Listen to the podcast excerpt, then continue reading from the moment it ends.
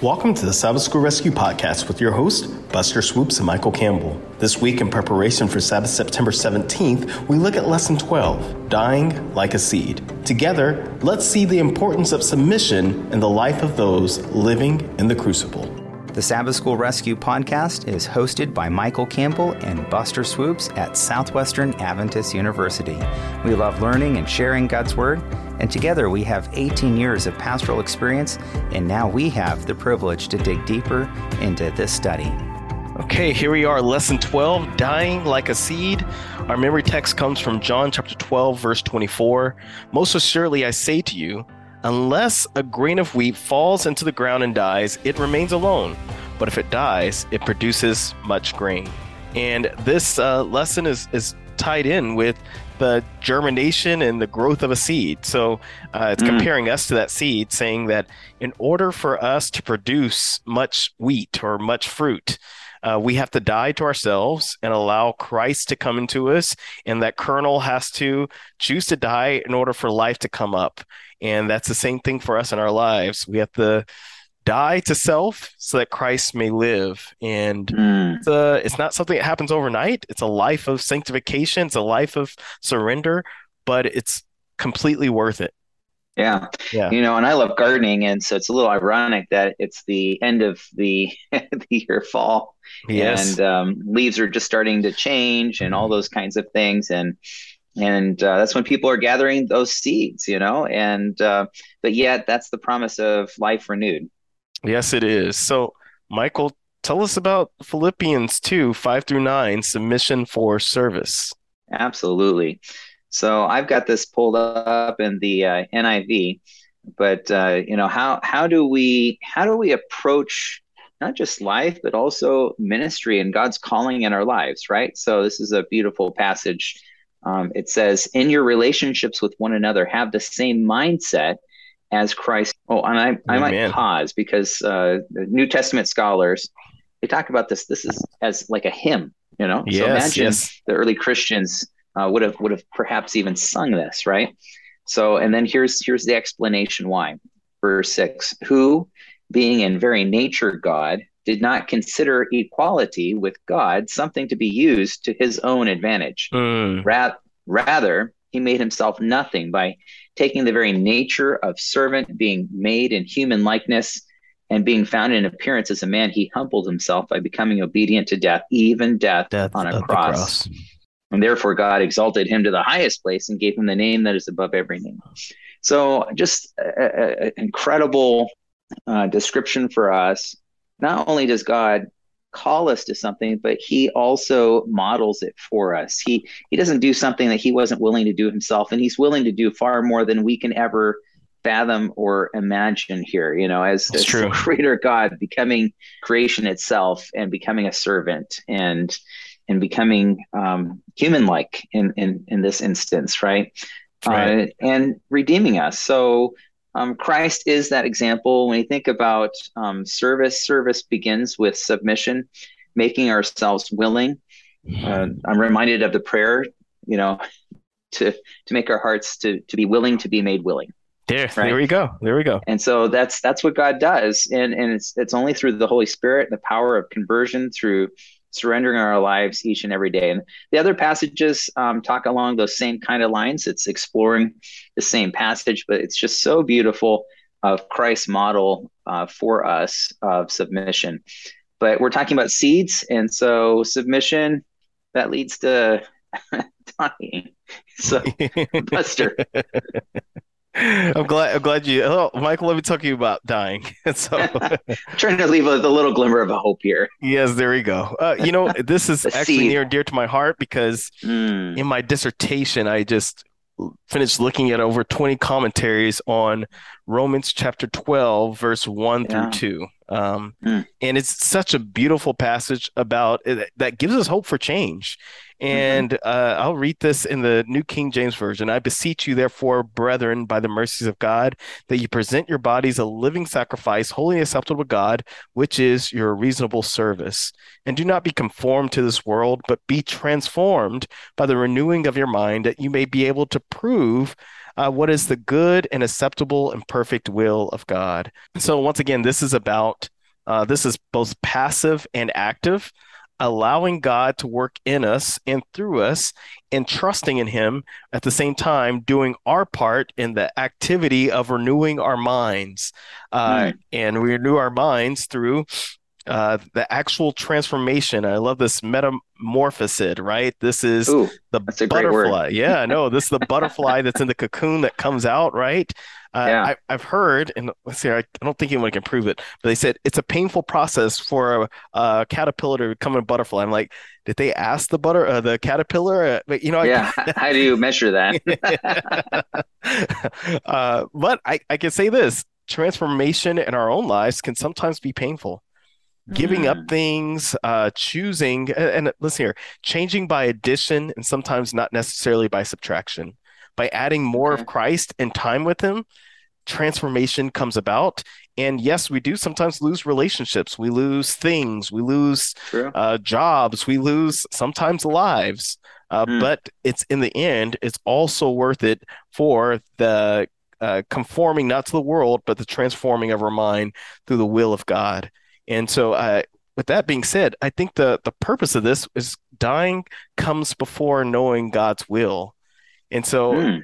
here, uh, I love this that it's saying present your bodies a living sacrifice, and and there it's it's going into uh, as God is renewing us or transforming us. It is us saying, God, I surrender all that I am, so that you can cause me and help me to become who you're calling me to be right? Mm. So come yeah. as you are, but he is calling us not to stay as we are. He is calling us to be transformed.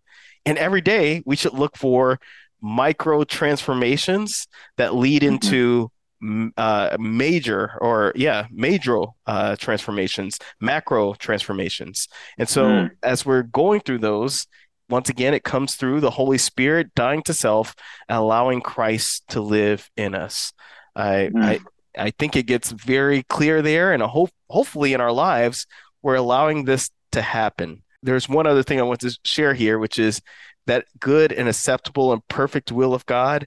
This is reasonable service. Mm-hmm. Uh, this is actually uh, when I was translating this myself, which is your logical or yeah, your logical worship, mm-hmm. right? As we are worshiping God, that word service uh, is is our worship to God when we present ourselves both to Him.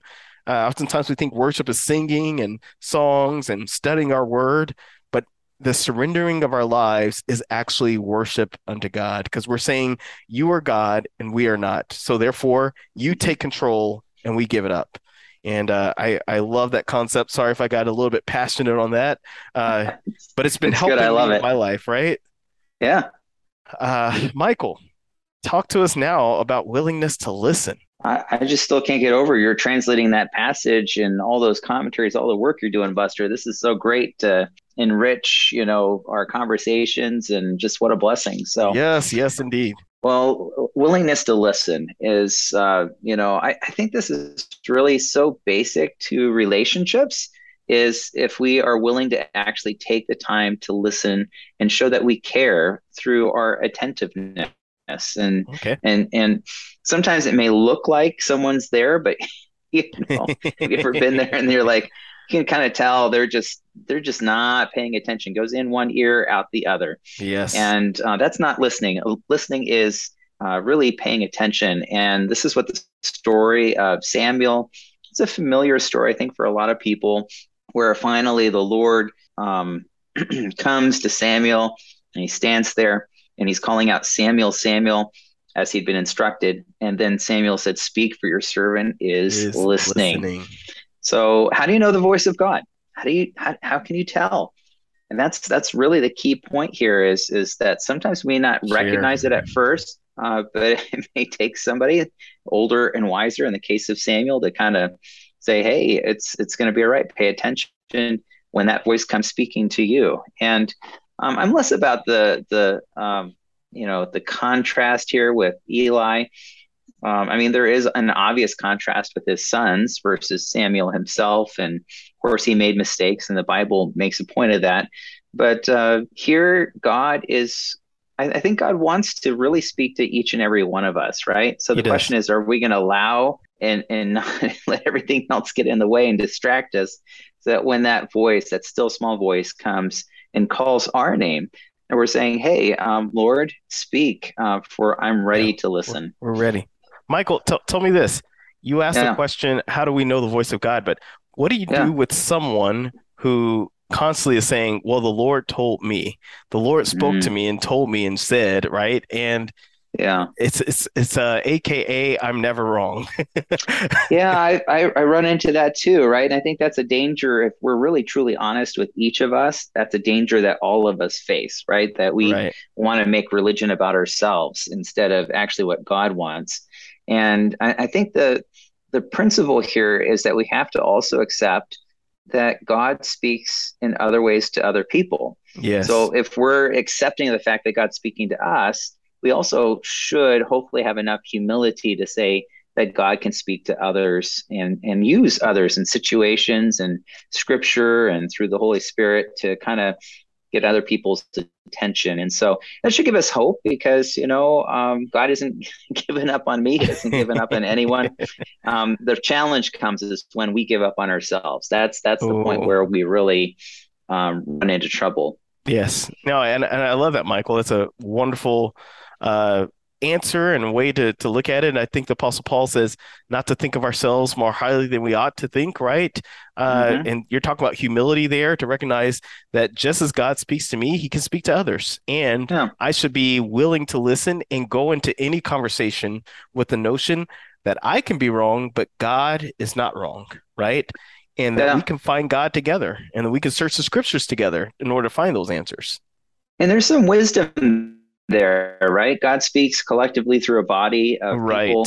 Uh, and I, I, think there's that accountability is important both in terms of the local church. I, I think coming out of COVID, right? I spent my time at home just like everybody else did because we couldn't go to church or we had to wear masks and everything's kind of delayed and and so there's this time where we're we're home and and and part of me is like well it's actually kind of nice I, I can listen to any sermon that i want kind of a la carte yes. i can listen to my favorite preacher or preachers and uh, so I always know I have a good sermon. I can sleep in a little bit. I, you know, I have family time, um, and and that was that was all right in a sense. But after a while, my heart began to yearn and say, you know, I miss that community, yeah. and because there's that collective. It's not just having an eloquent sermon. It's not just having all the bells and whistles. There's something about being relational. God meant for us to live in community, and I think uh, not only do we listen to the Holy Spirit, but we need to take time to listen to those around us to give mm, us um, insights that, and feedback and say, you know, hey, I, how was your week? You know, or and if you're struggling, come alongside and they either help you or you help them. So it's not just that I'm receiving constantly, but it's a interactive, relational, yes. and that takes willing a willingness to listen on everyone's part, and that's part of the church. And one final thing is that there's a willingness to listen, I think, in terms of the body of Christ as a whole. Uh, I just came back from a speaking appointment, camp meeting, last one of the season. Some people had some new truths, Buster. Oh, brother. yeah. And I, I, I had to tell them, you know, that we've got 28 fundamental beliefs that we kind of all agreed upon as kind of those boundary markers. And, you know, I, I think there can be some flexibility, but but the the ones we're not going to compromise on are those 28 and and that just didn't kind of come by accident it's come over very intense bible study by systematic theology people. yeah very consistently over time so there's a there's a need to listen um, in the local church community there's also a need to listen to the church at large that we're Amen. part of yeah. Amen. No, I, I so, absolutely love that. Well, and and I guess next to self reliance. So yeah, so we just talked about listening to the body of Christ, and yeah. here we talk about those who are like, "No, I'm going to be a lone ranger on this. I'm the only spiritual person I know. Uh, I well, got." I think this. this is the what you were talking about, Buster. Right? right. If, if, I have only, I, am the one that has only has the truth, or God only speaks through me. Yeah, and we, and we have to be we have to be careful with that, and we have to be careful. Listen here, if you, you run into someone like that, you know, point mm-hmm. them to the point them to this story that's found in First Samuel 13, verses 1 through 14. I'm not going to yeah. read this entire uh, passage to you, but this is Saul, right? And Saul fights yeah. the Philistines, And at the end of it, starting in verse 8, I will read this. Then he waited seven days according to the time set up by Samuel, but Samuel did not come to Gilgal, and the people were scattered from him. So Saul said, bring a burnt offering and a peace offering here to me and he offered the burnt offering. So in other words he was doing something he was not supposed to because as king he's not authorized to to burn the offering. Uh, yeah. and we see here later uh, i think it's chapter 15 where samuel tells him to obey is better than to sacrifice. Mm. uh, and and listen here i know sometimes we're like listen here obedience is not our ticket to um, salvation uh, or it's not is we can't earn our salvation but obedience is our proof of love towards god it's our Mhm. showing god that we want to follow you it's our submission unto god uh, Mhm. and and so i think we're trying to get into a realm now of obedience less christianity Yeah. and there's there's not a place for it right Mhm. uh, we Mhm. find a savior who is God who subjected Mhm. himself. uh, it's- uh, we see it there, the first passage you read there in Philippians chapter 2. And now here we see a king who now Mhm. submits himself as priest, and it's there's no place for it. It's Uh, the we- opposite Exactly. We need to know our place. And in submission, we know our roles and we know our callings. And we say, God, I will follow you. And I yearn and strive to please you because I love you. Uh, Yeah. Not to save me, but Lord, I want to see others saved. And that's why I obey you because I realize others are watching me because they're searching for you. So help me to follow you no matter what I do. And when I fail, as we're all Mhm. going to, Lord, help me to repent as hard as Mhm. I as uh, even harder than I've sinned, uh, and ask for forgiveness and turn uh, my ways around as I keep my eyes focused in on you. Uh, and so, as we we see here, uh, Saul, uh, it says here that Saul saw and Saul moved and said, uh, and then he said, "I said," and then it said in verse twelve of First Samuel thirteen, verse twelve. He went to I said to I felt compelled to offer the sacrifice. In other words, he Mm. felt dignified in doing what he is supposed to do. And it was all about himself, what I thought I should do. I'm being facetious here, but the voice of the Lord told me that I should X, Y, or Z. And whatever you have to tell me, I'm not going to listen because God's voice is more important. So therefore, I Mhm. can't hear you.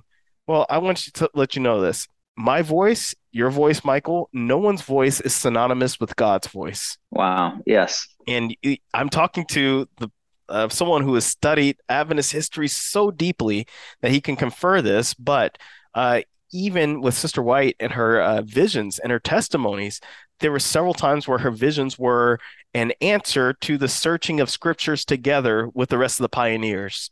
Uh, there was t- several times where uh, they would search and then she'd have a vision or she'd have a vision and they would search and they'd say, yes, this thing is true, but they are comparing it to scriptures, uh, just like uh, is found in in uh, Acts, where the church or the church in Berea came together and they said, "Let us study to find out if these things are so."